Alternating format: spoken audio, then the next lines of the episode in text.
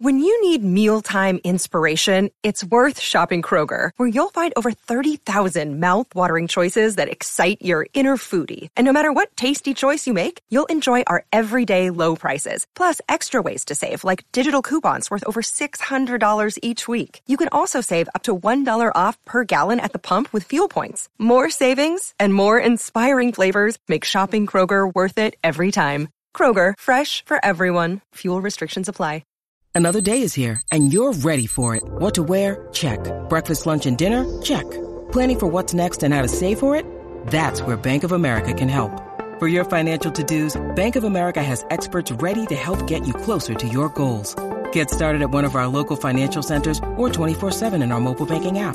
Find a location near you at bankofamerica.com slash talk to us. What would you like the power to do? Mobile banking requires downloading the app and is only available for select devices. Message and data rates may apply. Bank of America and a member FDIC. Hey, this is Emily.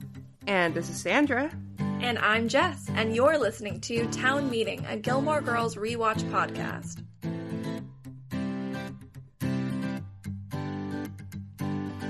Hey, everybody. Uh, we are back with another episode, and this one's really exciting.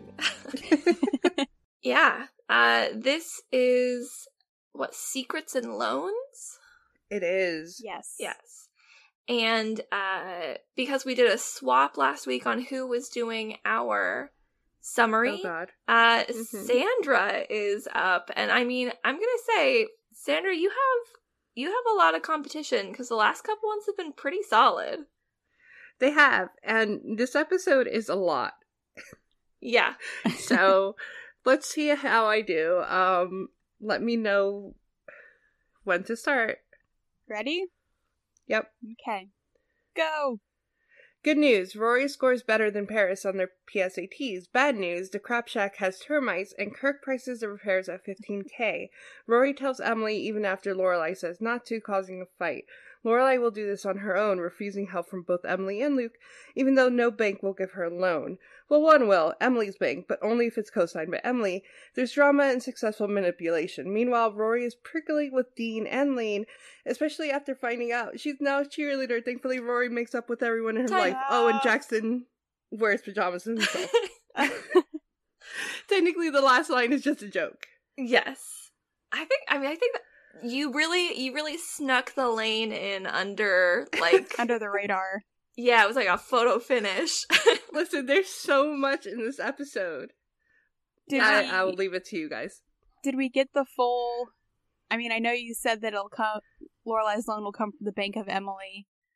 Do we should we have the whole uh sneaking in her DAR meetings at the very as the very last line in the episode? See, successful manipulation. It is it is very true. yeah. I mean, I, worked at this. I just didn't do it in time. I feel like fine. we have to give you like extra props though for including the crap shack reference. Right, yeah. I'm gonna go with no point. That's a good way, right? Oh, yeah. yes. Okay. I think no point.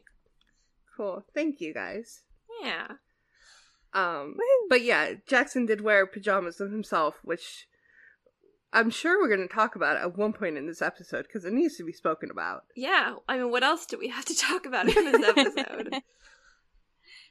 Not much, to be honest, but That's fine. we're we're go- we're gonna do it. yes.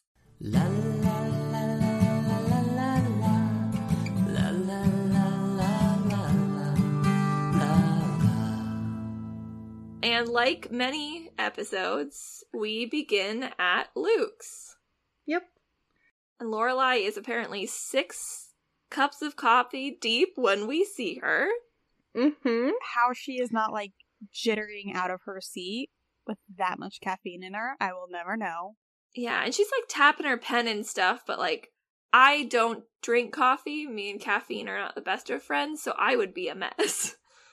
Well, I think she's tapping her pencil or pen or whatever, not because of the coffee, but because she's waiting on Rory. Yeah. Yeah. Like she's impatient. Yeah. Which Rory does appear, and Rory has her PSAT scores. hmm And she does PSA terrific. Yeah, she does Yes. great. yeah, she really does do great. Okay, uh random confession from me. I didn't realize PSAT scores were important. Like Mhm. even here, when you're talking about it in in the show, they're like, "Oh, these don't matter." They do matter. They give you scholarships. yeah. Based off of those and your so SAT scores. I, yeah, I did not put as much effort as I should have into my PSAT scores, and I still low key regret it because that's how you Aw. get the the merit scholarships. Oh. yeah. I guess I didn't really think about Yeah. that. So, yeah, did you guys both take the SATs then? yep. Did I you- did not take the AC- ACTs. Yeah, I didn't Yeah. take the ACTs either. Mm. Because uh at least I know that standardized testing has changed. I was a standardized testing coordinator for a high school for a year. Um but I know that at, back when we were in high school, you could choose one or the other. And I Mhm. don't Or you could do know if that's the same. Or you could do both. Yeah. But I don't know. I did. They're changing wanna, them again. I think. I did want to throw something out there too, because I think this change happened um around the time that I was in high school. I oh think yeah, it was Emily. Did you second. have sixteen or twenty four? I had twenty four. Okay, so did I. For some of our younger viewers, um, up until probably two thousand five or so, sixteen hundred was the max. Yes, It was it was originally 800 per subject and it was only two subjects math and verbal and then they added a third subject for Read- 800 reading and writing are Okay. two Mm. separate ones now. yeah so if you're a, a younger viewer and confused as to why she only had two scores that is why Well, I think Yeah. it's even different now. probably Yeah. i refuse to Um, take them again Are you guys comfortable sharing your scores? i don't remember I, i, want to say i want to say i had like an 11 or 1200 oh wait no Okay. i would have had And- 1600 then Yeah. I'm not that dumb. I would have been in 1600, yeah. So I, I want to say I was like in the 11 or 1200 range. I would have high five. oh, so you were sixteen hundred. Okay, Yeah. gotcha. So okay. I'm not that dumb. I don't remember the individual scores. I do remember I did very well in reading. I got a Mhm. nineteen twenty, nice. which was like Nice. exciting for me. Yeah. Yeah, I don't. I just know I was above. I was above six hundred. I think in definitely like reading writing. Yeah. Yeah, I definitely got in strong the suit. maybe 500s to 600s in math. Like I was not into math, but the other two brought me over. yeah, so they Yeah. definitely changed in 2005. I graduated in 2007. So I think I was one of the last groups to take the pre SAT at the 1600 mark. Mm. Gotcha. That's my Well- confusion. For all the non-American listeners right now, um, they suck. yeah. Yeah, I mean there are other standardized tests and stuff outside of the U.S., Yeah. but either way, it's a pretty big deal, which is why it's made such a big deal throughout the episode. But Mhm. Rory should be proud of her scores; those are great scores. I think Lorelai is a great mom in the scene. yes. Yeah. Like, just like Rory is stressed about the Mhm. fact that she lost sixty points in verbal kind of thing, and I I would be too. Like, I I get her. I understand it. Yeah. But Lorelai is just like, you did great. Please stop. Like, let's Uh, celebrate, kind of deal. I loved the uh the pep talk of it's okay if you didn't do great, like it's not a huge deal. You can Mhm. take it again, you can study, you have a huge future. Got a 760 math and a 740 verbal. Oh, thank God you're not dumb. Yeah. yeah, Like I know it was a joke. I always giggle at it. yeah. Um, I I like how Luke looks over her shoulder. Until Mhm. he's, like, right. just He's looks away. Yeah. Like, Luke is a really great father figure to her. he really is. That's Um, really considering although- her actual father. Well, Luke as Doctor Fren and Frank-N-Furter. Dr. Frank-N-Furter. Frank-N-Furter is the weirdest image you can possibly have. yes. However, I would pay to see it. I Oh yeah. I love the banter between Mhm. them. Yeah. of him like agreeing like he's gonna go along the whole way and then it's like so i'll see you tomorrow yep i'll have the coffee Yeah. they were flirting. they were Oh, they were yeah. very flirty I almost expected Rory to call them out. Mhm. Yeah. They haven't really flirted in season two. Mm-mm. Like Yeah. they've been more friendly or even businessy. Mm-hmm. So Yeah. that's interesting. Yeah. But this is a good Luke Lorelai episode, which we will get Mm-hmm. to the reason for in the next scene. Which, by the way, Um, starts off great. Yeah, um, the alarm's going off, but Lorelai doesn't seem bothered by it. She has a smile on her face. Right? There's music playing. It's just like it feels There's like snow. it's gonna be another one of those episodes where there's just like a sequence of the girls and they're at home and they're cozy and it just this is their happy life. It's And then See her that foot wrap goes. around porch, which is insane. Yeah. It reminds me of the episode that starts off with them um just like getting coffee and just music. There's no yes, and the Pop Mhm. Tarts. It's yeah. yeah. It it reminds me of the beginning of the same uh just a similar vibe. hmm Fun Bam, fact, bam. the song playing is uh Que Sera by Doris Mhm. Day and Frankie Yeah. Devil. Frankie Devil. But I feel like there are multiple Doris Day references throughout Gilmore Girls. So a Doris Day song for such a perfect day seems appropriate.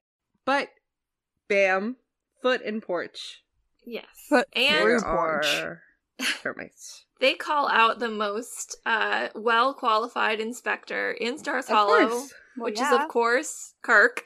and they take him pretty seriously. I mean, genuinely, how much time would Kirk have to spend to train for all of these jobs that he has? It's incredible. Do you think Kirk gets fired from his jobs or he has all of these jobs at the same time? I feel like he has three to four jobs simultaneously at any point in time. And then when he gets a new job that pays higher, he drops the lowest paying job. Because, like, he's And an that's how he assistant manager at Doose's. And a server. You think that would be and one like, of that's the a. more the higher paying jobs? Right. One would think. Uh, well, anyways, this termite ordeal is going to cost him 15 plus. I love Kirk like refusing to talk in the house. It's yeah. like I'd Yeah. rather go outside and they go stand on the front porch and they start talking again. I'm like, you like you're now standing where she broke on through. the actual problem. Yeah. Yeah. And he's like, actually, let's go down here. Let's get away from the house. And while at, at the beginning they're like, Kirk, you're being ridiculous, it gets to them. Yeah, Rory is concerned. Yeah. fifteen thousand That's a lot of dollars. money. Lorelai's also concerned, and like she, but Lorelai's focused on the monetary and like the adult stuff, hmm and Rory's p- kid panicking, Yeah. Mhm. right? Well, because I mean, Rory doesn't really know how any of this stuff works, No, and she just hears, "Our house is falling apart. We got to fix it." And Lorelai is like logically going through, "Okay, what can I do to fix it?" Mhm. yeah, and also logically thinking the roof is not going to cave in right now. Yeah. The termites are all in the foundation. The rest of it's structurally fine. Mhm. Who needs a foundation, anyways? So it's the next day or the same day.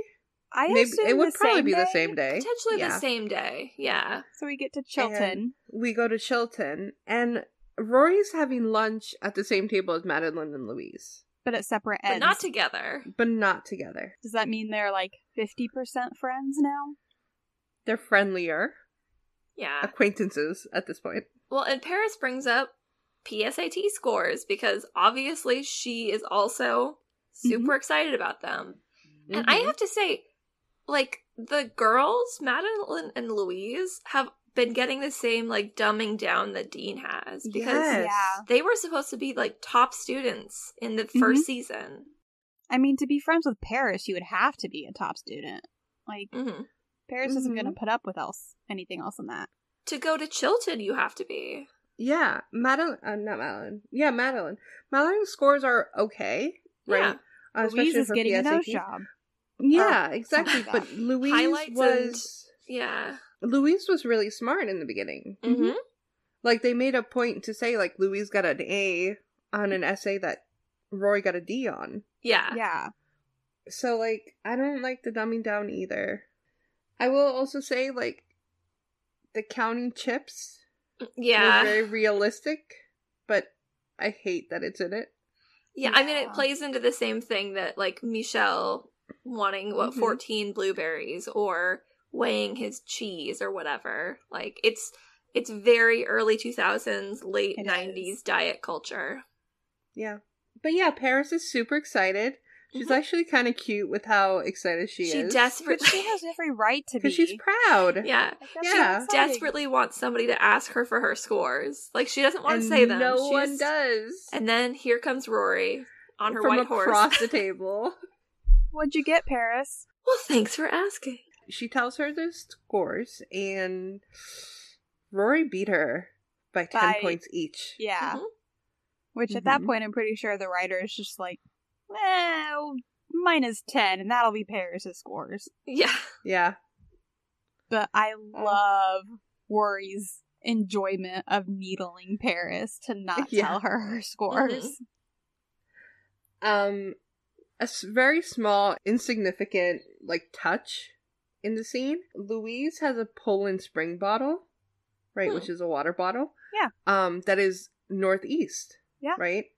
Oh, Um, yeah, I guess it would be. Yeah, in the West Coast is Arrowhead, right? Oh it's gosh, the same that's company. the nastiest water. yeah, but they're the same like thing. They're Spring just different- water. Yeah. Yeah.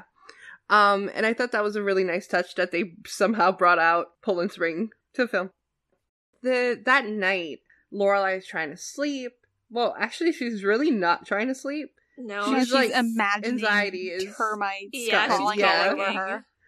So she wakes up her daughter, of 'Cause, yeah. course. You, company loves me. and honestly, I thought it was like, yeah, right. I Misery thought it was one o'clock in the morning. Turns out it's only eleven. Yeah, the way that they're both like so tired. I mean, honestly, I'm in bed at like 9:30. I get Yeah. this, but the way that Rory's like, "It's 11." Like, okay, like last night I didn't go to bed until midnight, but it's not that late. But if you say she went to bed at 10, maybe she had just fallen asleep and then Lorelai Yeah. comes in and wakes her up. She's like, come on. Yeah. Because that's like the most frustrating thing ever, I feel like, to Yeah. fall asleep and immediately be woken up. And it freaks Rory out. Yep. Mhm. Like for a second, she's like, "Go to bed. We're fine." Like blah blah, and then her eyes just pop open. Yep. It's like it's like that imaginary itch. Like everybody's Yeah. fine, and then you think about it, and Mhm. and now we're all going to be itching for the rest of this episode. Um, but like once you think about it, it doesn't go away. I get well, it. and what do you do when your house is falling down? You crash at your best friend's place. Exactly. yeah, That's what friends are for. Yeah. and Suki's for all for it. Like she wants a whole as slumber party. Which is Oh, so yeah. sweet. Honestly, I want to have a slumber party at Suki's. That sounds like so much fun. Even the milkshakes, Pull out like the tarot yeah. cards. All all of of that. it. Yeah, Yeah. Ooh, the tarot cards would be fun. Yeah. Uh, Suki has two fridges. Do you guys well, notice? She is a probably does a lot of professional chef. cooking. Yeah. Yeah. I didn't notice the second fridge. I just thought she had one really big fridge. No, it's two of them put next to each other. Ooh. And I was trying to figure out if they were um like one was a fridge and one was a freezer. Mhm. Well, she pulls But it ice looks like just out two of, of them. So wouldn't that be a freezer? Yeah, that's what I was like, oh, I think it's just two fridges. And the freezer is on top. Interesting. Come on, scene. I'm afraid to jump too far ahead. There you go. There it might be one big one. It might be like a, a Mondo super refrigerator freezer combo. I, I, feel think like it's one giant fridge. Yeah. It might be one giant fridge. That is a giant fridge. I was hoping to see the line across the top, like behind Yeah. the door, because the door is kind of curved down. Yeah. Suki is such a good friend. Mhm. Uh, really is. Because as we learn, she was not alone for the night. She had her beau over. And rather than, uh, like, she didn't want to be him a bad or- influence on Rory or make her Yeah. uncomfortable. Like that's just so sweet. it's so to sweet. be fair though, at 16, Yeah. even if Oh, I was yeah. wearing pajamas like that, like so covered, I would have been horrified or mortified to, for a man to see me like that. Yeah. Aw, well, Rory's got like such a close relationship with like Yeah. half the town. They've probably seen yeah. her in diapers, you know, like Yeah. not Jackson specifically, but yep, Jackson is hidden away in the closet in his special picture pajamas, which we will discuss in excruciating detail in the fashion section. I will say, the uh, pictures on these pajamas are completely accurate for what a wrestling school pose would be. Great Oh. Yes. picture. Yeah. Uh, Jackson. And he wears them every night. Yeah, that is like I'm, commitment. I'm pretty sure we see him in the future wearing a different set of pajamas. Does he really Well- wear? Did they say he wears them every night, or was we it just see luck? him sleep with the zucchinis, but he's in his clothes Yeah. for that. Um, it's later on when he's sleeping and like they're talking about the wedding. Mhm. Um, and Oh, they're like, "Oh, he's still half asleep, so anything you say will come back like three days later." Yeah, I don't remember what pajamas. What we're gonna have to keep an eye out. It's just a cute scene. It yeah. is. It's very sweet. Yeah, I I don't understand how this episode has major drama, but is also a filler episode. Yeah, Yeah. it's got such a mix know what I where mean? like you could almost take this episode out and drop it anywhere and it would work. Mhm. Yeah, It it exists in a vacuum. Like yeah, yeah, things happen, but kind of what happens in this episode is not really referenced ever again. Like there are multiple things. The termites, Lane being a cheerleader. Yeah. Where's Jess? Jess Again, is where also is he? he? is in the vacuum. Like somewhere. Dean saw that look, Yeah. Mhm. but we're not getting the tension from that at all. No, we're getting other tension. But Yeah. speaking of Lane, we go to Mrs. Kim's. Yeah, and Mrs. Kim brooms her out. Like Yeah. She shoves her, her out. the hose. and it's snowy out. I was just thinking also Mrs. Yeah. Kim spraying her porch when it's like freezing out. I'm just like, girl, She's you're gonna have an ice sheet. It's such a bad idea. Uh, but I mean, better than termites, right? She she treats the termites like they're bed bugs. Mhm. yeah. That I Uh, understand. termites. I Lane don't is think still like at that. school studying and Mhm. um quote unquote studying. so does yeah. Mrs. Kim know and that like she's a Rory cheerleader? just wants to see her friend. I don't think so. like I I think she would have to because Lane's walking around town in her cheerleading uniform. Yeah, but she says she's studying. So Yeah. I think Lane lied. When we get to the cheerleading scene, I think we can discuss it more, but I was definitely watching and wondering, would Mrs. Kim be okay with this? Oh, actually, and I completely this is another point I forgot in the opening scene. Rory talks about inviting Lane to go see Rocky Horror with him. Oh, yeah? Can you ever imagine Mrs. Kim No. letting No. Lane go Oh see my Rocky gosh. Horror? No. And Lorelai responds like, "Oh yeah, you know." When previously she's been like, "Do you think Miss Kim will go for it?" Like, The mom code, it's there's gone. none mom of that. code. yeah, It- it- nope. It's no longer existence. Well, we have some more high school drama. Um, Madeline calls, and it's very Mean Girls, but not. I guess it wasn't a mean. no, thing, just but, Paris like, that- trying. It yeah, happened. that Mean Girls like I'm talking to someone, but someone else is listening. Mhm. hmm Um, scene, and they just want to know the PSAT scores. Honestly, I judge Paris for this, not because it happened, that's very Paris, but because she didn't choose Louise.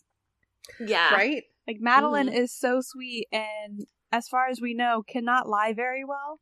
Yeah, I feel like Louise would have pulled it off much better. but Louise probably also wouldn't have done it. She would have been like, "No, Paris, I am not. I am not doing I that love- for you." I love that Rory automatically knows his Paris. yeah. Yes. And this is like an experience that I'm going to sound so old. Kids these days just don't have. Like, how often Yeah. do you find yourself, one, talking on a phone, but two, talking on a phone while your friends are around? Like, you're not holding the phone up between you and like trying to listen to the, whoever's on the other line anymore. Mm-hmm. Ah, And let's let's absolutely clarify this whole Mean Girls. If you have not seen the movie Mean Girls, Oh yeah, it's a movie reference. three way calling was a thing. So Yeah. you would call your friend and you would hit the flash button on your phone and you would dial the new number and then once they answered you would hit the flash button again and all three people would be on the same call. that's however, how Henry and Lane are talking. Yes. Yeah. However, there's no notification or anything like that to let you know who's on the call. So whoever got Mhm. called first could very easily just be quiet. And that's how, you know, you hear what the other person really thinks about you. And Yeah. that's Yeah. how fights start between teenage girls. It happened Yeah. to me.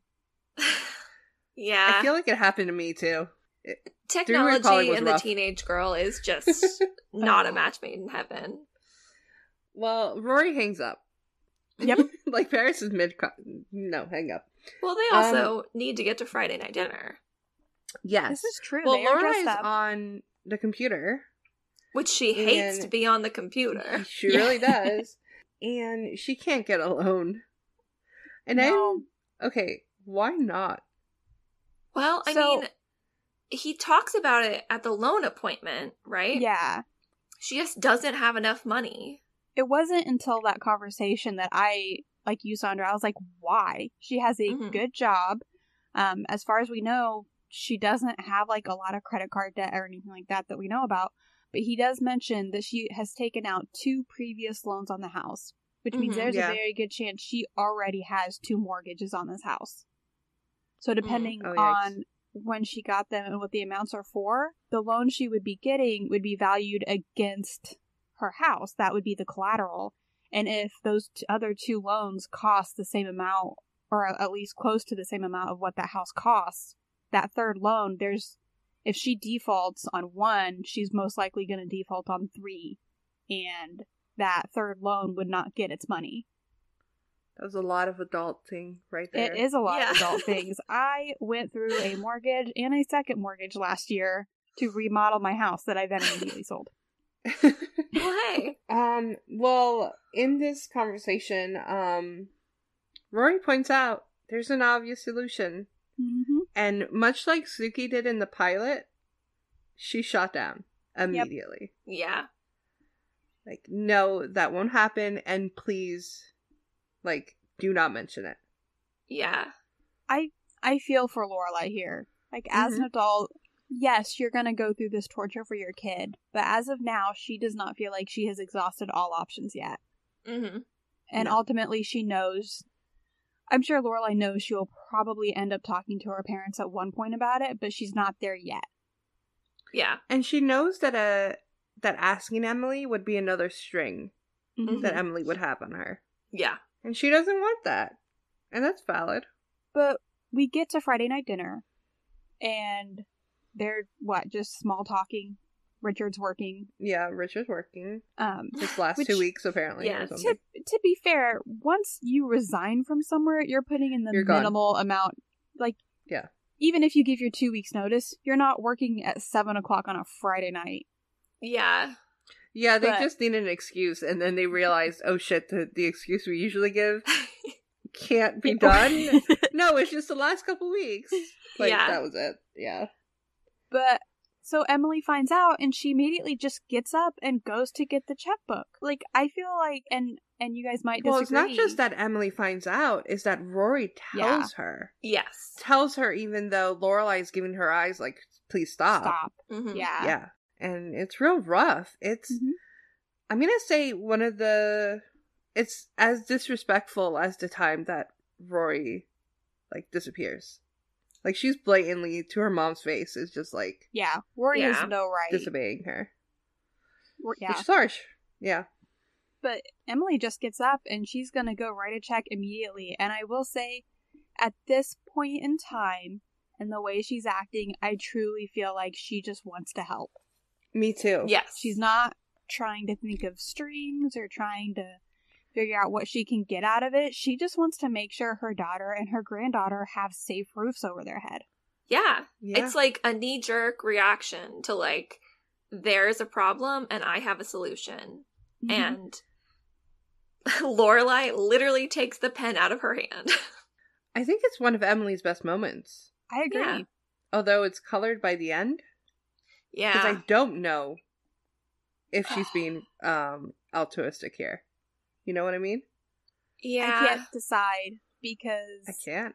we'll we'll get there. I don't want to Yeah. jump ahead. Yeah, we'll get there. But first we have to get to Lorelai's pissed off. Justifiably so. Oh, absolutely. And like I can kind of see where Rory is coming from in that she knows it's a lot of money. She knows it's more money than, you know, her mom can probably come up with. hmm And she's like, you know what? My mom is being stubborn. She always is stubborn about my grandparents. Now, Rory has this positive relationship with her grandparents. so Mhm. she can see the benefit of like working with them. Yeah. But kiddo, you're 16. Like Yeah. and I really appreciate the the end of this fight at the end of the episode. Um but like in this moment, I see what Rory is trying to do and I completely understand why Lorelai is furious. I will give one defense to Rory, and that's that Lorelai confuses her because Lorelai pulls the best friend card 7 Mhm. out of ten times, Mhm. Yeah. and those three times that she's like she's mom first, Rory's always talking to her like a best friend, and Lorelai that's when Lorelai's like, "You cannot talk to me that way." So it is a little confusing.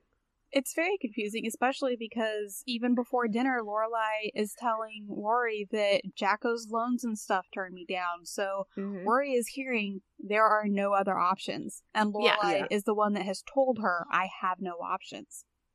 So Rory is logically and emotionally at the choice of well, gonna have to get help from the grandparents. Lorelai Mhm. is okay, logically at the point I'm probably going to have to go there, but she still needs to process and deal emotionally with the guilt or whatever strings Emily and Richard are going to pull on her. Yeah, and I do like that. Um, I mean, Lorelai yells at Rory here. I'm not a fan of that. It just it I don't feels like, it. a very immature response. I agree. What I what was, I was gonna say is that I like that Rory defends herself hmm because there's a lot of situations um where you're just getting yelled at and you just like you don't know what to do. So it's Yeah. nice to see Rory like defend herself. Yeah. Again, like you guys said, um, because Rory and Lorelai's relationship is such the best friend relationship seven out of ten times, this feels like a best friend's fight. Yeah. This Yeah. doesn't feel like a mother daughter fight. It feels like a best friend fight to me. Well, Lorelai's harsh here, Yeah. but also her kid stepped out of line. I don't know. It's it's a it's a weird thing to comment on because I'm not a mom and I'm not Rory's mom. Yeah, I mean, it's like this is Lorelai's biggest trigger, right? Having Mhm. her mom see any kind of failure, especially where Rory is involved, right? Yeah. Like the night she ended up in Patty's with Dean, like these kind of things are what really trigger Lorelai, and she has the biggest reactions to these. Mhm. It's like that perfect combination of not feeling adequate when her mom is aware of it. Yeah. yeah. Yeah, On top of it, though, like Lorelai is clearly angry. She does not Mhm. talk, does not look at Rory for all of dinner, for the whole drive home. I think Two Rory mentions it's been two hours. Yeah. And in Lorelai's defense on this, Rory chases her and badgers her to discuss it instead goes of into her letting her room. deal with her anger. Yeah. Like if and they, like I don't know about you guys, but like growing up, if my parents' room was closed, you don't go in there. Like Yeah. you knock. Yeah. right. You Yeah. knock. You don't just open Yeah. the door, especially right after it's been slammed. and it, it's a Mhm. timid knock too. Like a, Yeah. I'm gonna put it, and if they hear me, great. But if not, I'm gonna walk away. yeah. Charlie gave me one of those knocks yesterday after I had like just gotten out of the shower, so I just hear this tiny little and I just stood there for a second. Again, and I open it and she's standing here. We got her a gymnastics mat for her for Christmas Oh. 'cause she's in, and so she's just standing there with it like on its side, kind of wrapped around her like she's trying to turn it into a cape or something. I don't know. And then she just kind of fell over and covered herself up with it. Kids. Kids are cute. Anyway, Um, well, there's high school drama, but no longer Chilton drama. Yeah. Now it's Stars Hollow drama. We have left Chilton. We don't care about PSAT scores. Never mentioned again. Nope. Yeah, no. Uh, we got to be true to our school, and that school is Stars Hollow High. and isn't this where Dean walks out, yells "Think fast" and throws a basketball? yes, it Rory's head? Yes, it is. Rory at Rory Gilmore. If there's ever been a clear sign that these two should not be together, I don't. I don't think that's the truth. Well, she like is immediately like, "Why would you throw a ball at me?" Which is fair. oh yeah, Yeah, It's it's a valid concern. But I think this is another instance of showing that Dean and Rory are no longer on the same page. yes, I, yeah, I would agree with That that. they're because even when they're talking, it's a little like anger, but not. Mhm. It wasn't a full on fight, but they were No. bickering. She's in a bad mood. And Mhm. previously, we've seen Dean like immediately pick up on her being upset and like he understands, you know, when stuff's going on with her and her mom. And I mean, to his credit, he does do an okay job at talking to her about her and Lorelai having a a scuffle, but he also makes it weird when he's talking Yeah. about her being stubborn. It just feels very shallow. Yeah. And he's like, along with all of the like wonderful traits that you got from your mom, like that is one of them. I'm like, ew, Dean. Dean is in love with stop." Lorelai, or Lorelai is in love with Dean, and I still can't figure out which one it is. Or a little bit of both. Yeah. They do have a cute little makeup. They do. scene. And I do appreciate Rory like recognizing when she's having a little bit of a irrational reaction and be like, you know what? Mhm. This is because I'm in a bad mood. I'm sorry. It's not your fault. It's Yeah. a very mature thing to do that Yeah. I don't know if I ever did at 16 or 17 years old. well, he goes to get his ball, Yes. and she the cheerleaders come out, and she turns to look at them, and oh my god, that is Lane Kim in white tights and a pleated skirt. And she looks happy. She looks Mhm. amazing. yeah, they're laughing, they're talking. These But girls are having a good time. immediately look away. It's Oh, like yeah. a, no. it's so funny. It's like oh shit, I've been caught. picture of horrified, mortified, like it's just so funny. Dean's poor bulb though. That's so fun. It feels like so like Charlie Brown. Like, oh, somebody ran over my ball. Like, oh, he just chases after Rory and she like runs away. She's got to get Oh, coffee man. right now. Well, we go back to the banking crisis, and Mhm. no bank is taking Lorelai seriously. Much, or or definitely not Mr. Rygalski. I, I have a note. Do you guys think it's Dave's dad or uncle or some kind it has of to be relation? in my head. In my head, it is. Yeah, I think that would make sense. It's a Right. pretty It- specific last name. It is. Yeah. But in the subtitles, this one was spelled, I think, R E G A L and continues. And then I think once we Mhm. actually get Dave Rygalski, it's R Y L. Oh, it is Y. Well, So, sometimes the don't know. subtitles are written by misspelled. people who are listening, not people who are reading, you know? Yep. Yeah, So we'll see. that's true. So we can we can decide. It's canon. Well, so she's she's going through this process. Um, they sneak in a very dirty joke by Yeah. Michelle.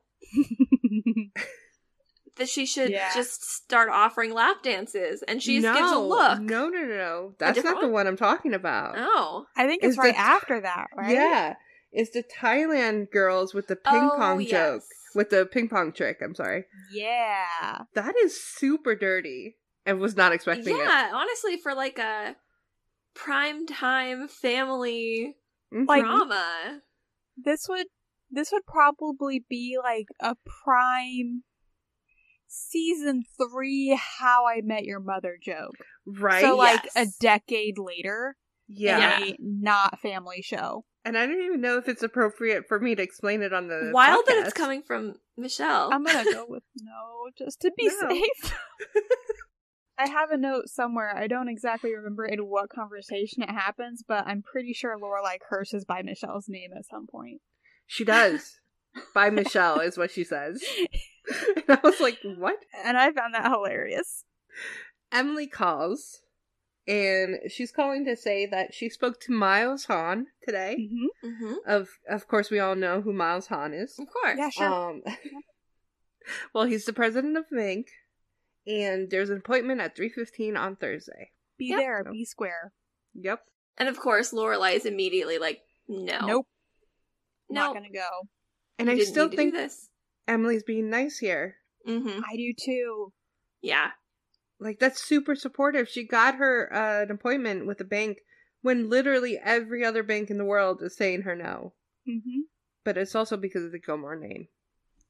Yeah. Well, it's because of the Gilmore name, and there's obviously a personal relationship between Emily and this man as well. So it's Mhm. I feel like it's a combination of the two, and I feel like at this point Emily knows already cosigner is going to be needed. The bank guy Yeah. probably knows cosigner is going to be needed, Yeah. and what better way to back up your finances than to have Emily or Richard Gilmore's signature on it? Right? Who can afford Especially- it with a check? Yeah, especially when they could just cash it out immediately. Mhm. Yeah. Well, like I said before, we go back to Dean and Rory who are exiting Luke's. Mm-hmm. Jess is nowhere to be seen. Jess who? Yeah, he's not he's an issue here. Mm. Possibly. I don't think he has this. I don't that think job that's yet. yet. No. I think that's Too next early. season. He he would need the car for that job, right? Yeah, yeah. That's not yet. But Dean and Rory finish their coffee and they have this little tiny peck. And then Rory goes in for like a bigger kiss. What was the point of that? Like, I'm I'm not saying like, oh, boyfriend and girlfriend shouldn't kiss. Maybe but, like, Jess was inside and she's reasserting her dominance over Dean. I think it was supposed to be like an apology for having been in a bad Oh. mood earlier. Yeah, that would make yeah, sense. Yeah, I guess that makes sense. Either way, he reacts the way that all boys react to Rory's Yeah. chase little kisses by acting like he's going to melt into a puddle on the ground. It wasn't even like a tongue kiss or anything. It was just a longer kiss. Yeah. Yeah. But you know, whatever. Um, When you're well, teenager. Rory, Rory spots Lane, and it's like a western. They like Yes. march at each other like we're gonna have this out right now. Yes. Yep. They meet in the Raw. middle, and Rory's immediately judgmental. Yes, and Lane knew that she would be. Mm-hmm.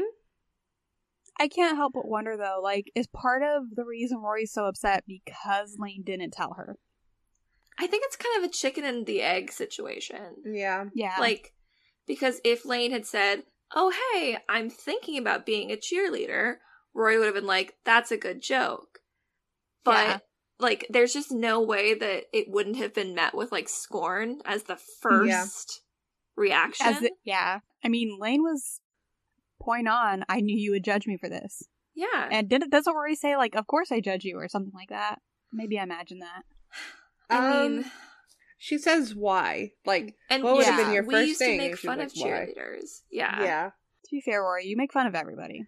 Really reminiscent of Jess later on, saying, like, we used to make fun of people in porches Oh yeah. when they meet Logan. Yeah.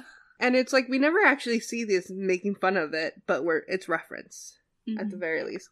I want to see if Janie Furman has an actress. Because we Well- do we ever see Janie Furman? I don't know, if we ever see her. I just think we just hear about her because Jamie Ferdman said that Lane would make a great cheerleader. And I gotta say, I am all for Lane being a cheerleader. Like, Me too. Rory goes to a different school. Mm-hmm. Yeah, She and like, Lo- Lane deserves friends like, that yeah, are not Rory. and she's having fun. Mm-hmm. I agree. She doesn't have to explain herself. Yeah, honestly, like I feel like there is kind of a like a little bit of a feminism thing going on here, very similar to the Donna Reed episode, Mm-hmm. where it's like Lane is like, I'm choosing this. This is what I want. And Rory's kind of like, but you shouldn't choose it because it's a bad thing. You Yeah. know? So Mm-hmm. it's like, no, if you want to be a cheerleader, be a cheerleader. If you want to be a housewife, be a housewife. Ironically, okay. it's very cliquey, but it's cliquey because of Rory, not because of Right? Lane. Yeah. So, mm, not her best moment.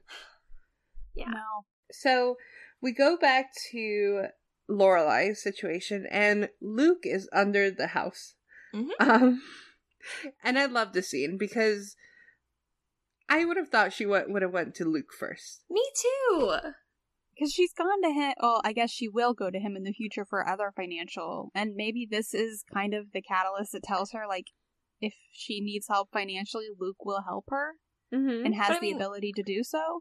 Even just like having Luke check it out first, not calling Mhm. Kirk out, you know, like Exactly. That's what I meant. Yeah. why would you call Kirk before she called Luke? Like but either way, I love this scene because Luke is like such a stand-up guy in And he's mm-hmm. so sneaky, and not in a bad way sneaky, but just like in an I want to help you. We can, you know, it needs fixed and it's going to be expensive, but, you know, I know some guys and we can get out here and can, Can I ask back a question? Yeah, Was this not the solution that Lorelai was trying to get? right? Like It's literally exactly what she wanted. Yeah. like even Why didn't if, she take it? even if you don't want to be in I feel like if she had sat down and just like, okay, this will work, but I am going to put interest on this to pay you back. Like it would have made a Mhm. more formal, more business ar- arrangement and it would have worked. Yeah, I I think I think she was avoiding having to borrow from anybody that she knew, you know? Like a Yeah. bank is one thing, but to like borrow money from a friend, then you always like have that between you. So it was I a mean- really great option. Luke gave her a really, really good option, and she very politely declines. And he it probably would have been less because it was not a company. It was just Mhm. I don't know, random guys that Luke knows. I'm pretty well, sure he would said he knew a through a great company. company. Yeah, and contractor. he would Oh, he would have paid them and then Mhm. she would have essentially paid him back. Gotcha. yeah. But I can see Lorelai seeing this as like pity help or charity, and Yeah. Lorelai will not. Pride take is a big issue in this Yes. episode. Well, I mean, Yeah. it's a character trait. Like, Yeah. she does not take well to people trying to help her. Right. Well, Rory arrives and it's a quick scene, but like Lorelai says, Dean called twice. They literally just Right? left each other. yeah, that's wild. What? So, like, seriously, you're exactly right. Timeline this. Dean and Rory have lunch at Luke's. They walk Yep. outside, say goodbye. Rory and Lane confront each other, and then Rory walks home. And in that space, And she's grumpy, the- and she gets home, she's still grumpy. And in the 15 minutes, Dean Two has calls. called twice. Oh, man. What's Why? the second call for? What was the first call for? Making sure she's got home. So maybe Like, this is like uh, some like just jealousy. Maybe he's like checking up on her. Did you get You know what? I think we are spoiled with text messages. I will give I will give him leniency on the first call of oh hey maybe they were discussing something and a new fact or whatever popped into his mind and he wanted to call and share it with her. I Yeah. will get that. But the second call is entirely unnecessary because he knows at this point Rory should call him back when she gets home. Mhm. Yeah. If he calls again, then it, it really does feel like he's just checking up on her. Yeah. I will say, like, text messaging is so nice, It is. right? Yeah. Back in the olden days. And, like, they didn't have that in the early 2000s slash 90s, but, like, bro, two calls. Dean would get be the equivalent of like sending twenty text messages ten minutes after you left. Yeah. hey, did you you get home? Did you you get home? Are you home Why yet? aren't you answering? Anyways, uh, the last thing I will say about the scene is Lorelai with her glasses was really cute. So cute. Yes. and it's just like we see her in glasses so rarely that I'm like, Yeah. what are they for, Lorelai? You're not reading in this scene, so they're not readers. Do you have bad vision Um, and you ignore it most of the time? She might wear contacts. I Yeah, feel I like guess. I I read somewhere, or maybe you guys told me that Lor- the glasses that Lorelai wears are Lauren Graham's actual glasses. Yeah, that makes sense. So maybe maybe it's Lauren Graham. Her eyes are just bugging her, and she can't get her contacts in, so she wears her glasses those days. I Mhm. mean, I'm all for Why not? glasses in TV shows. All three of us are glasses girls, so This is true. it's nice to see glasses representation. the next scene, we have Lorelai arriving at this fancy bank, and Mhm. Who's waiting in the I lobby? I mean, of course, Emily is there. yeah. Like, at this point, how are you surprised? Yeah. and she's like gonna leave. She's she just heads right out the door, and I just Yeah. No, really, Lorelai. I understand. She's What's your other option? right. Come on, I understand. You she's turned like, down the other good option that you had. Ugh, Lorelai. Yeah. And I guess there's like, I don't know. Emily agrees that she'll stay quiet, that she'll just ask about the wife and that's it, kind of thing. Um, but man, the pride. Yeah, Lorelai There's a is lot of cringy in this yeah. conversation with what Miles, whatever his name is. Miles Hahn. Like treat me like anybody who just came in off the street asking for a loan. Well, one, you would not be having a meeting with the what manager of the President. bank, president of the bank. It was the president of the bank. Like- no. Absolutely not. And two, you wouldn't even have like if your mom wasn't here, they probably still wouldn't have talked to you. No. Well, and she's trying to force the conversation out of Emily that she told Emily, this is all you can say. She's like, oh, Mhm. so funny. My mom really wanted to ask about your wife or something. So she's, tr- it just, the whole makes it conversation awkward. is, yeah, it's awkward. And as much as I love Lorelai, it's, it's cringy and the pride is through the roof. Mhm. and Lorelai is very charismatic when she wants to be. oh, like yeah. she she it's can off be for very her to be like this. Yeah.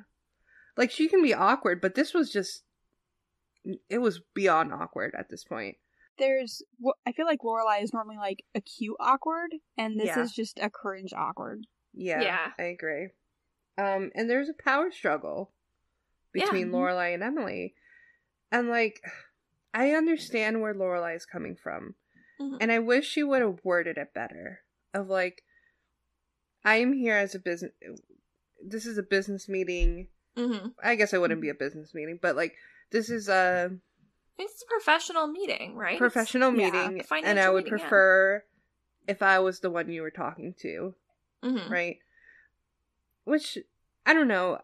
I have mixed feelings. Right? Like, imagine that you go into a situation where you know somebody, right? You're friendly, you've done dinner, and then you have a Mhm. stranger to them that you've brought. And the stranger to them says, You're not allowed to talk to them, your friend. Yeah, that's really Like, weird. yeah. It's strange. And it would be strange for the friend, too. Mm-hmm. Mm-hmm. Because then you're just silently, quietly, like Yeah. sitting there.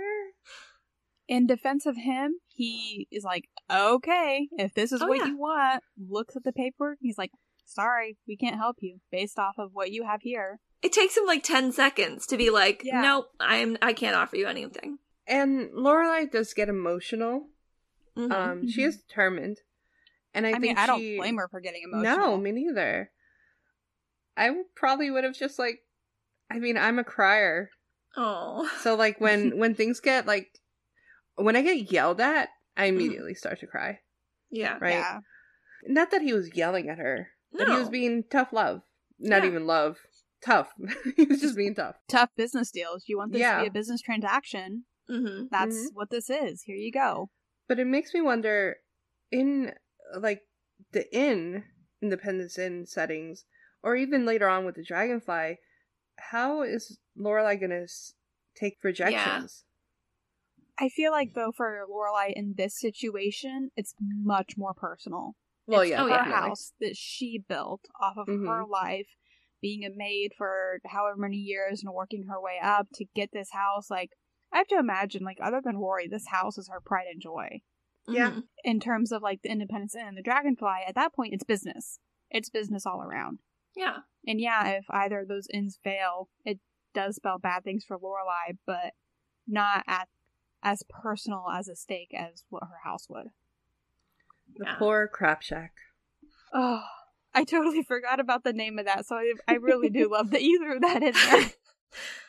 Luckily, uh, I mean, Lorelai breaks down essentially and says, like, I will do whatever it takes to get this loan. And he's like, in a well, non-sexual way. right? But I mean, the way she says it, it's like she's gonna do what it takes to get this money. And the answer is to have her mom co-sign, Yep. Mm-hmm. Which Emily knew about. Yep. Yeah. Because, I mean, she probably explained the situation and said, Hey, my daughter's trying to get a loan. She keeps getting turned down. You know, what could we do? And he probably said, Well, she probably needs a co-signer. Emily said, Okay, Oh, that's me. Cool. right? I'll do it.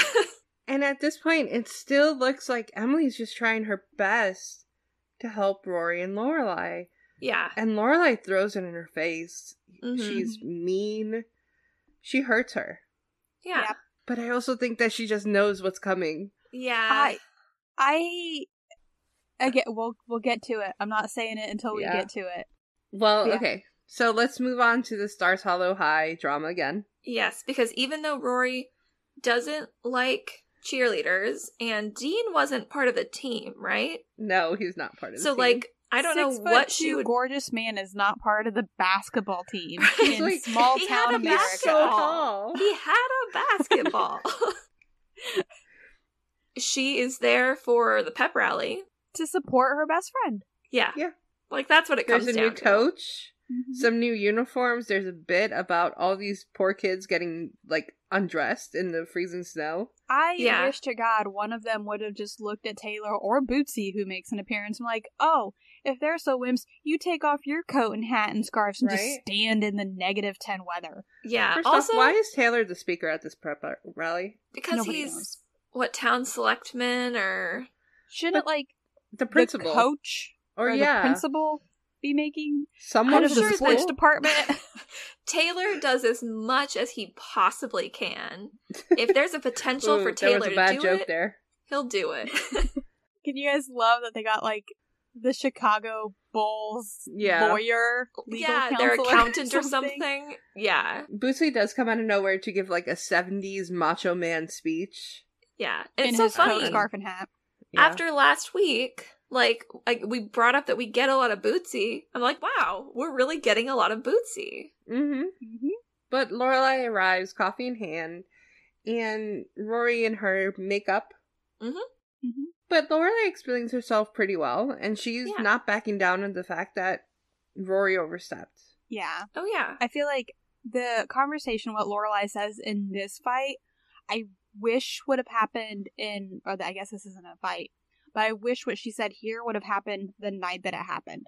yeah. Like, mm-hmm. I understand Lorelai's emotions were going crazy, and like you said, Jess, it these kind of things trigger her yeah. with her parents when Yeah. they're involved. But like, she explains herself so well and Yeah. calm, and like, you just you need to understand. Have you ever needed for anything? Have I always Yeah. gotten you everything that you needed? and more. Like I love that Yeah. she points out, you know, you've always had like everything you need and books and book covers. Like Rory has always had the new toys and the fashionable clothes. Like she's never had to like yes, I'm sure Lorelai has made stuff or she's, you know, saved here and and but like Lorelai's right. Rory has no reason to doubt her. Mm-hmm. It um, it was a really n- nice scene, I guess. Yeah. It reminds me of me and my mom. Like after my parents divorced, it was just me and my mother, and like, you know, it it's a big difference. Suddenly, Mhm. there's one less income coming into the house, and you're in, in a different world. Mm-hmm. and like my mom was always there for me and like very much like this i think i even back then you need a reminder of like you are still being fed you're still being you know everything is still good Yeah. Mhm. and Lorelai is the adult here Yeah. Yeah. kind of thing And while this incredible conversation is going on, Lane is just like dancing her little butt off. She's great. Yeah. She, she's one of the girls that actually does Ska get music. lifted up. Well she's like in the center of all of this Yeah, she's like front and center. Apparently, she even Mhm. picked the music. And she's Mhm. having so much fun. And I love that for her.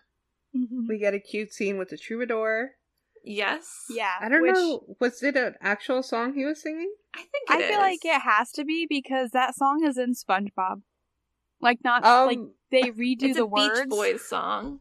oh okay. it's a beach boy song okay But, like there's an makes sense. episode in SpongeBob where they essentially change the words and SpongeBob sings it about Larry.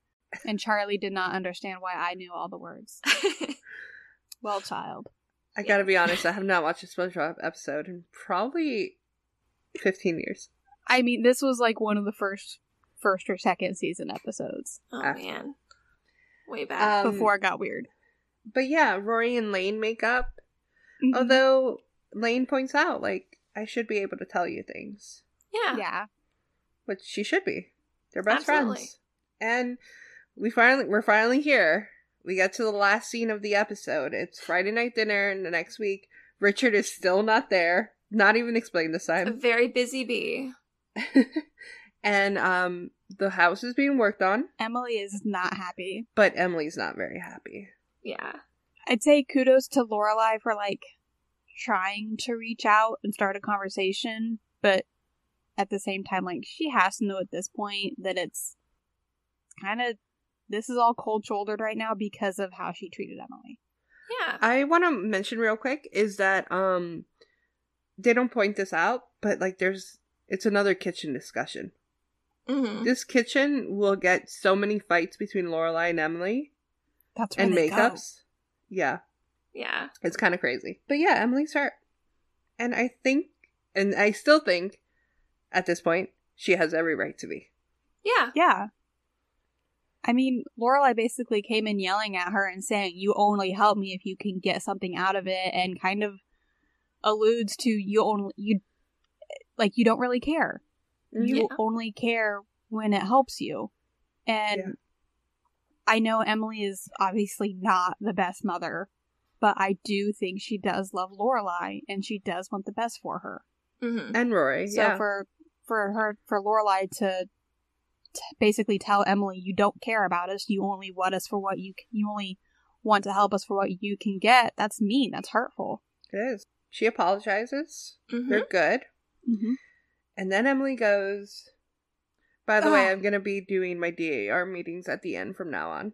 I mean, it's a self fulfilling prophecy, right? Like, It real it really is because my take on this is I really do not think Emily was gonna try to get anything out of Lorelai until Lorelai treated her this way, and then she's Yeah. just like, you know what? If this is Yeah. what you want, here you go.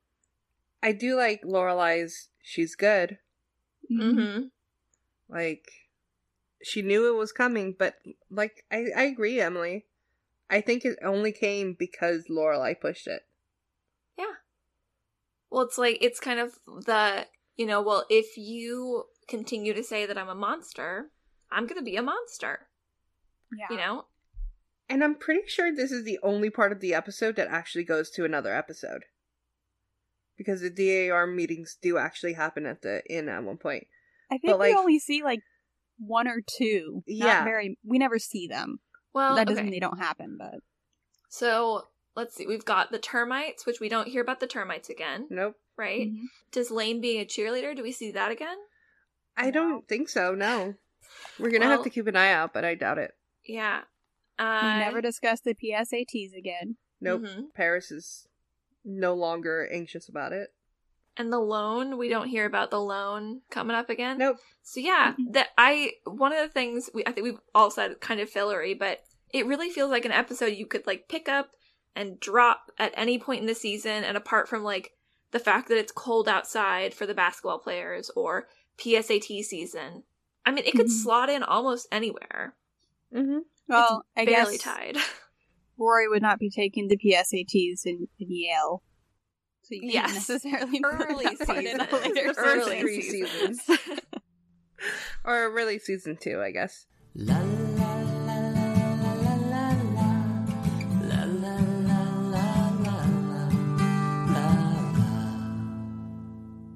But okay, that was that episode. I don't mm-hmm. think it's a favorite of any of ours, but Mm-mm. it's not a bad episode. It's just like we said, things don't come from this episode.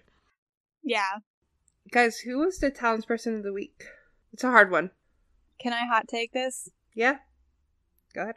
I'm gonna go with Emily.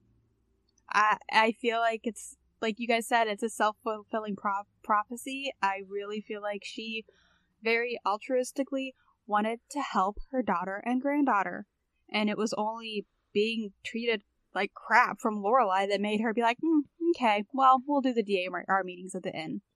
And to be honest, the DAR meetings are not even like that crazy horrible. right? It's Like just- you know I mean? could very easily like never have anything to do with Right. it other than make sure it's on the schedule. It's business for her her business. Yeah. Yeah. Um, I I like Emily, but mine would be Lane. Mine too. I just, I don't know. She's so cute in this episode. Well, she's showing a lot of town spirit, which we have Mhm. to applaud.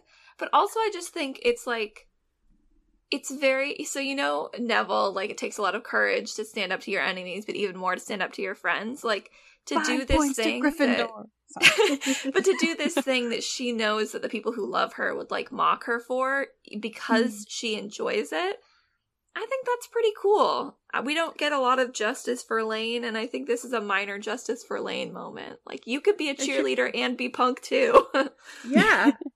and and she defends herself against Rory, yeah. um, which I think is like kind of brave of her. yeah Because usually, like, she kind of just goes along with Rory and like, Mhm. nope. So I also vote Lane. I don't disagree with you guys. My only concern on that one was I feel like we didn't have a whole lot of Lane. It was what three very short scenes, Yeah. Um, but I can I can fully support Lane. But I mean, three very short scenes were still a major plot point in this episode. That's how little goes on in this episode. yeah. That's true. So yay and to to be Lane. fair, Lane Lane doesn't end the episode with a okay. Well, now I'm gonna manipulate you. Mhm. That is true. Okay, so congrats, Lane. And After Townsperson of the Week, we have references with Sandra.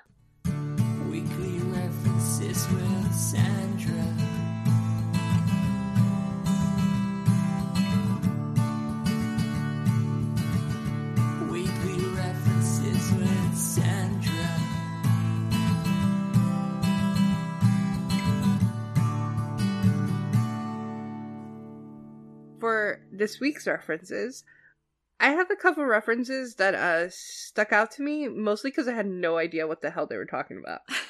Nice. That's always good ones. We got a couple, and I hate to say outdated because Prince will always be in our hearts, but Oh, just true.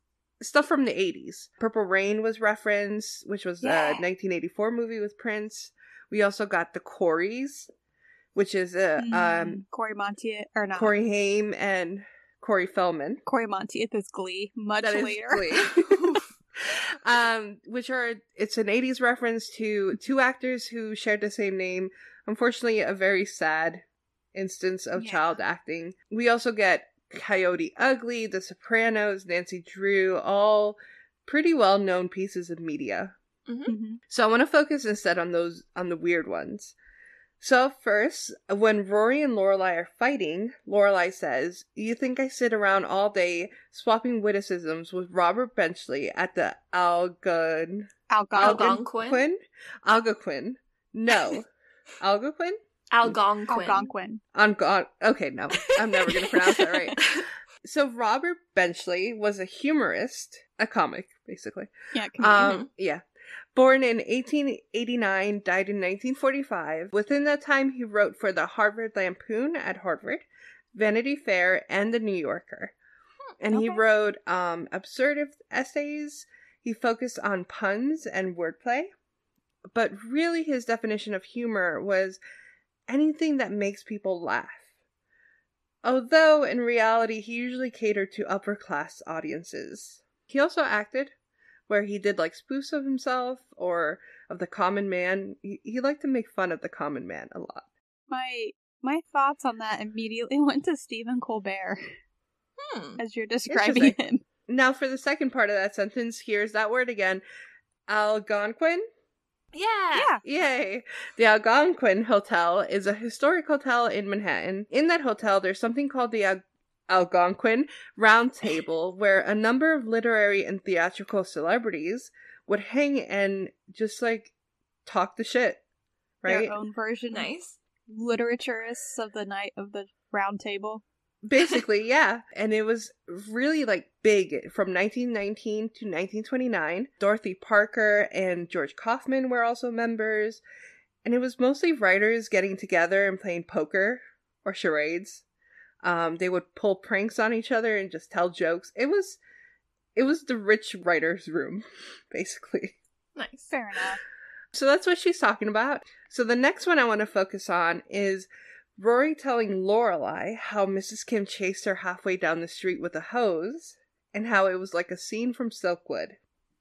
Hmm. So Silkwood is a 1983 movie with Meryl Streep, the incredible Meryl Streep, um, based on the book Who Killed Karen Silkwood. Karen Silkwood was a whistleblower at a nuclear power plant who mysteriously died in a car crash.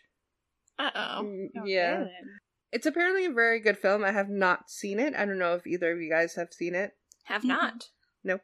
Um, but in the film, Karen is contaminated by radiation, and there's a decontamination process that she's basically assaulted with water. Yeah. So Okay then. that's what Rory is trying to like, you know, Convey. indicate with that with that hose, uh, little hosing that she gets. So like, I never seen this movie, so I watched a clip on YouTube. Mhm. um, which I recommend because it's up there. And first off, Meryl Streep is amazing. Love Yeah. Meryl Streep. She's But great. secondly, that is a hell of a shower that they give her. Oh no. yeah.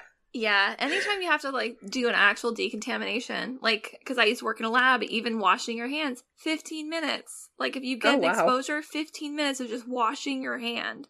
Ugh. Yeah. Yikes. Yeah, But yeah, those were my references. And now we know a little bit more. After uh, references, we have media with Emily. Books, movies, and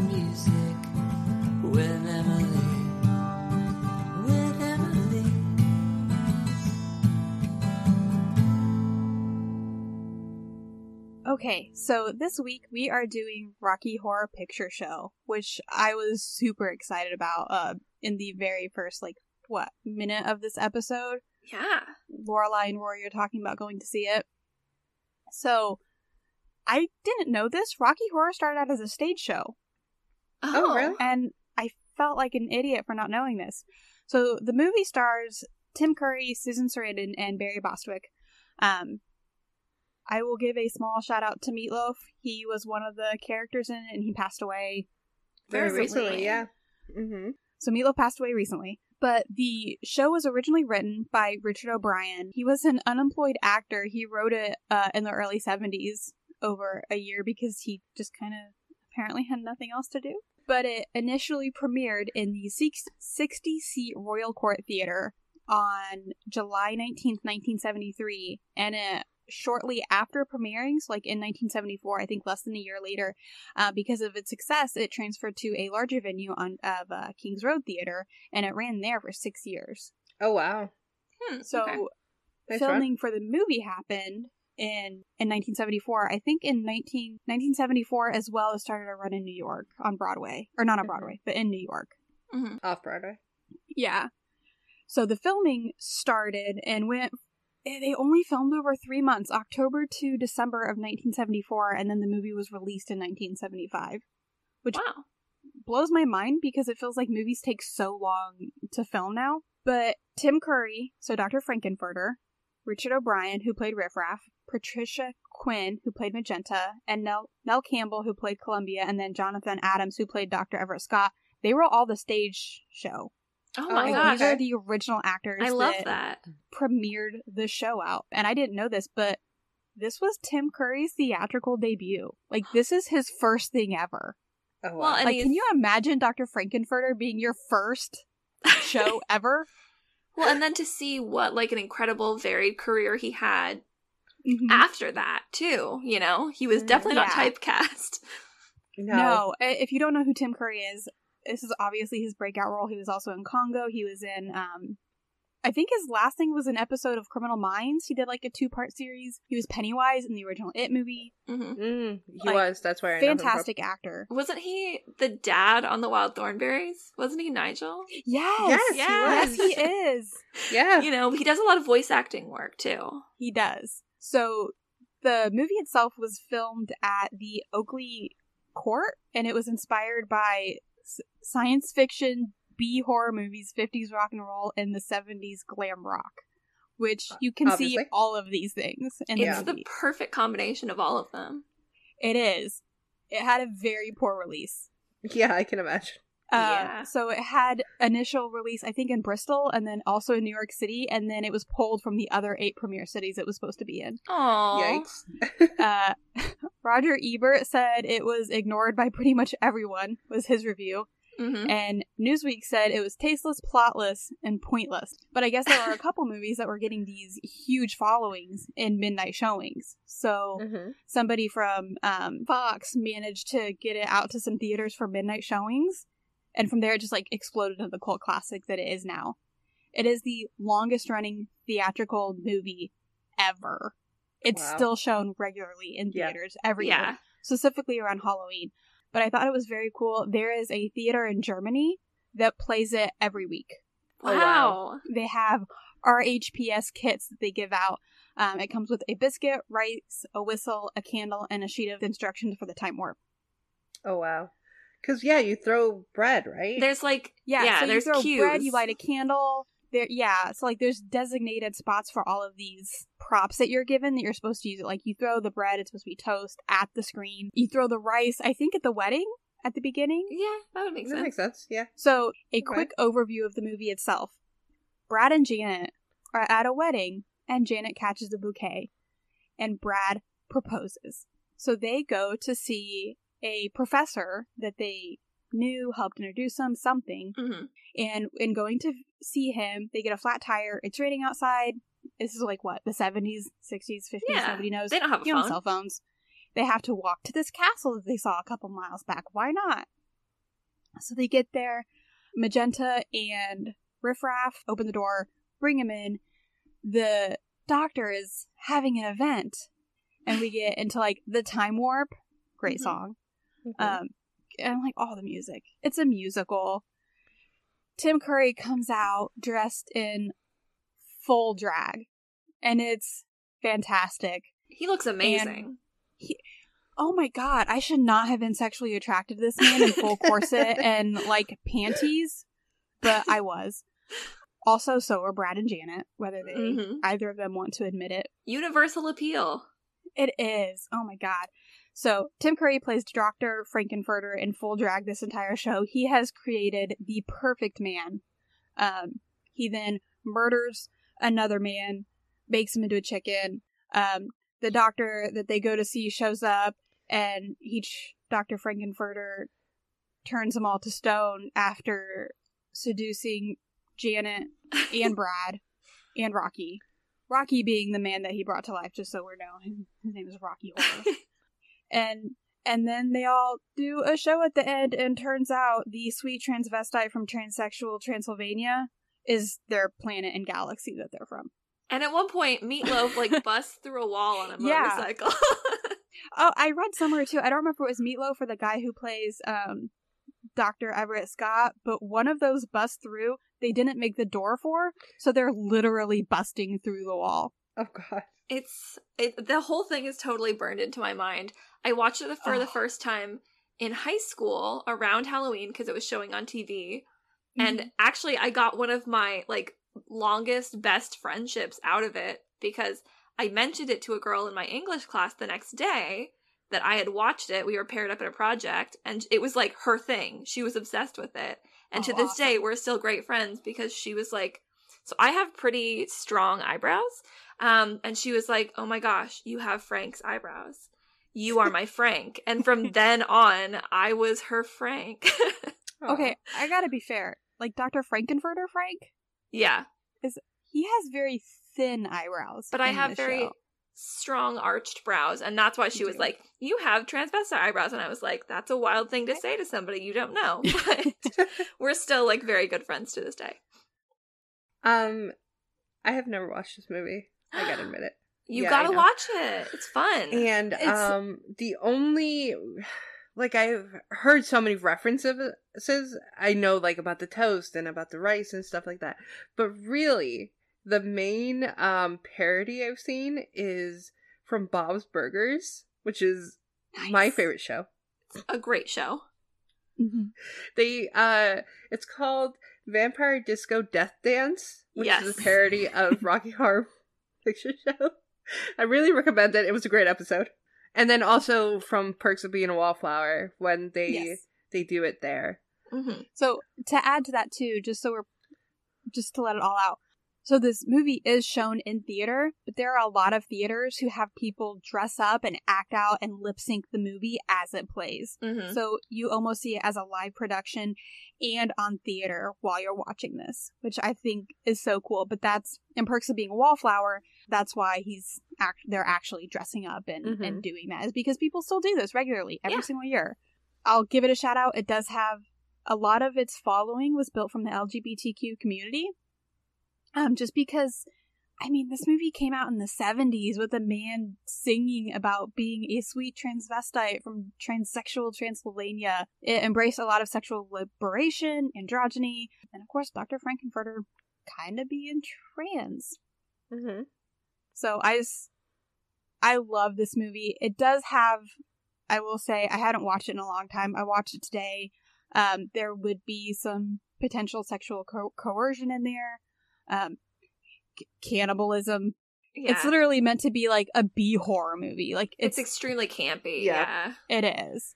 So I just want to throw a little bit of warning out there. Like there are some, there are definitely some questionable things happening in this movie. But yeah, so that was Rocky Horror Picture Show. Go watch it. But yeah, so after an overly long Rocky Horror, we have Fashion with Jess. Making fashion choices, making fashion choices, making fashion choices with Jess. Yeah, so this was a. I feel like I keep saying this. I, this was another like fashion light episode.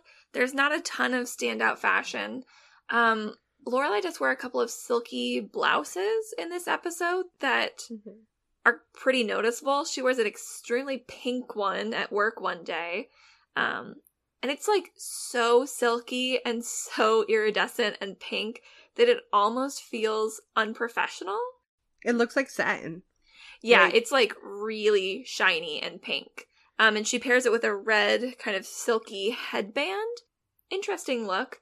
Her first Friday night dinner look is another silky blouse, and uh, it's got this V-neck, almost lingerie inspired look to it. It's long sleeve, and she wears it with a black mini skirt. Uh, obviously, we see the new uniforms of the Stars Hollow High School basketball team.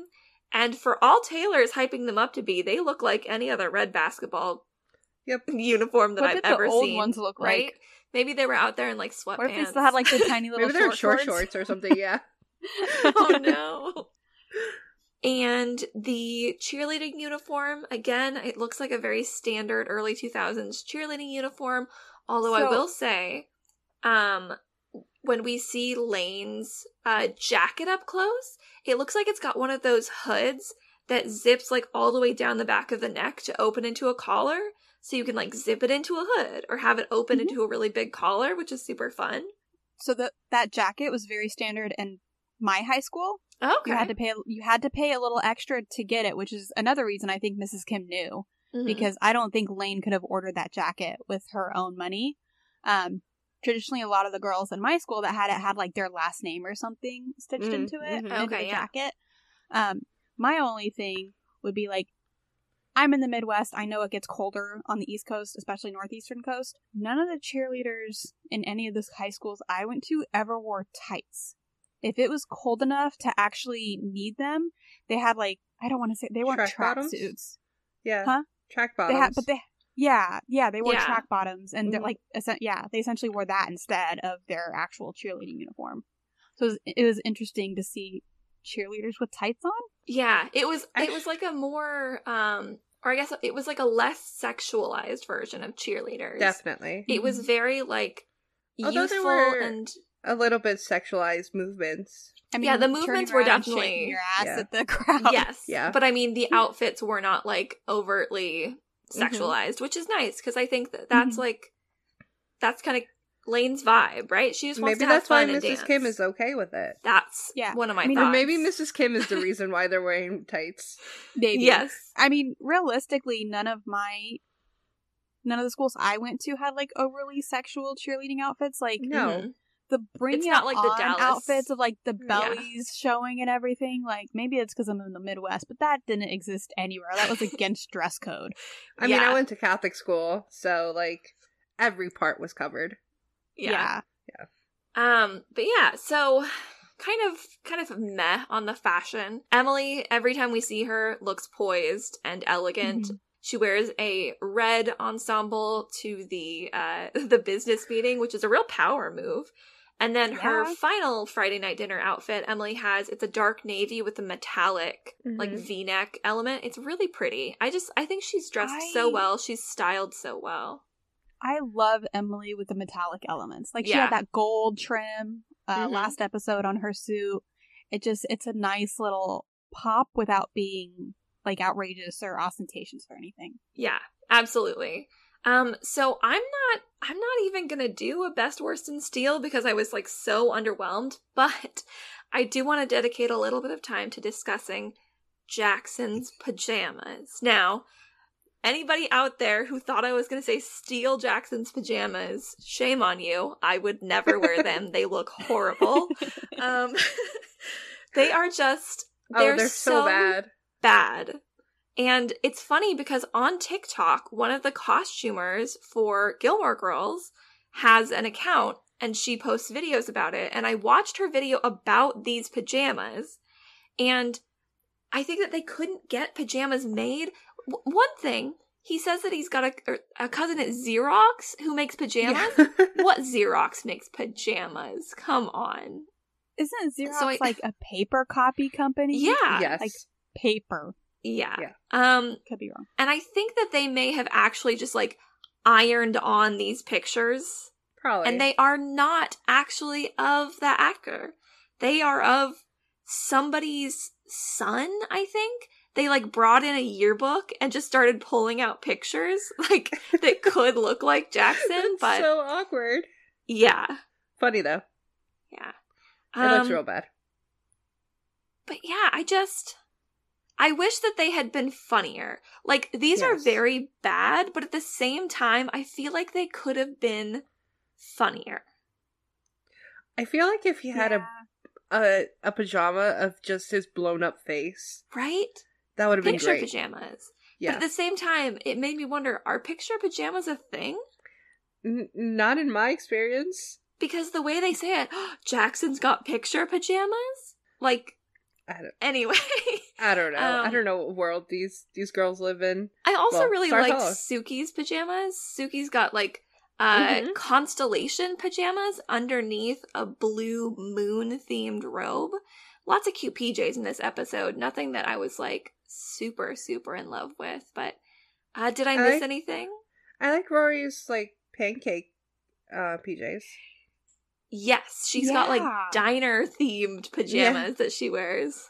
Yeah, they're like um I can't really It's tell. like coffee Pancake and spatulas and Yeah. pancakes. Yeah. it's cute. But actually I really like her robe. I would steal the robe. I was say the robe. if I was gonna steal anything, it'd be Suki's robe. Yeah. That thing looks so soft and so comfy. Mhm. Yeah. I just think it's also funny that everybody except for Lorelai wears full pajamas. So I guess Yeah. Lorelai's just not like other girls. so yeah, that was um that is a pretty underwhelming fashion segment. So sorry to anybody who really loved or hated something. After fashion, we have Stars Hollow Speaks, and this would be a great opportunity for you to tell me if you think that something was really great or really bad that we missed. So this week we we were a little late in putting up our uh, episode ideas for today, so we apologize for that. But we did get a couple from Lisa, and she said, "I love that Lane becoming a cheerleader was actually a backstory plot starting in the first season, and how had Lorelai never seen fifteen thousand before when she had needed a down payment for the house." That was another one of my thoughts. Yeah. like I obviously there is a lot of speculation around how Lorelai afforded her house. Like, did she not have a trust fund from her parents? Like, did she pay cash for the house? Did she use that trust fund to make a down payment on the house? But I mean, I fully agree. Like, you have to have a down payment on a house. Mhm. And I would imagine for a house, let's say it's roughly $150,000, would have needed like a ten to $15,000 down Oh, man. payment. Hundred and fifty thousand. $150,000 for that house. The dream, man. Yeah, that's For- incredible. I'm gonna say No, for a right. two bed, Yeah. yeah, Yeah, Oh, yeah, I'm gonna right. guess Yeah. a two But, bedroom, like- one bath house. Just not in I mean- 2022. With a Oh my wraparound no. porch and and Yeah. a Yeah. yard. Yeah, no, No. unbelievable at this Oh point. God. That's the dream. But thank you, Lisa. We also got a comment from Ruth, and I agree with this comment in my to my very core, which is she has absolutely no thoughts on this episode. It's just white noise. yeah. I mean, yeah, You couldn't have said it any better because really honestly this episode was just an episode. Yeah. Ugh. nothing.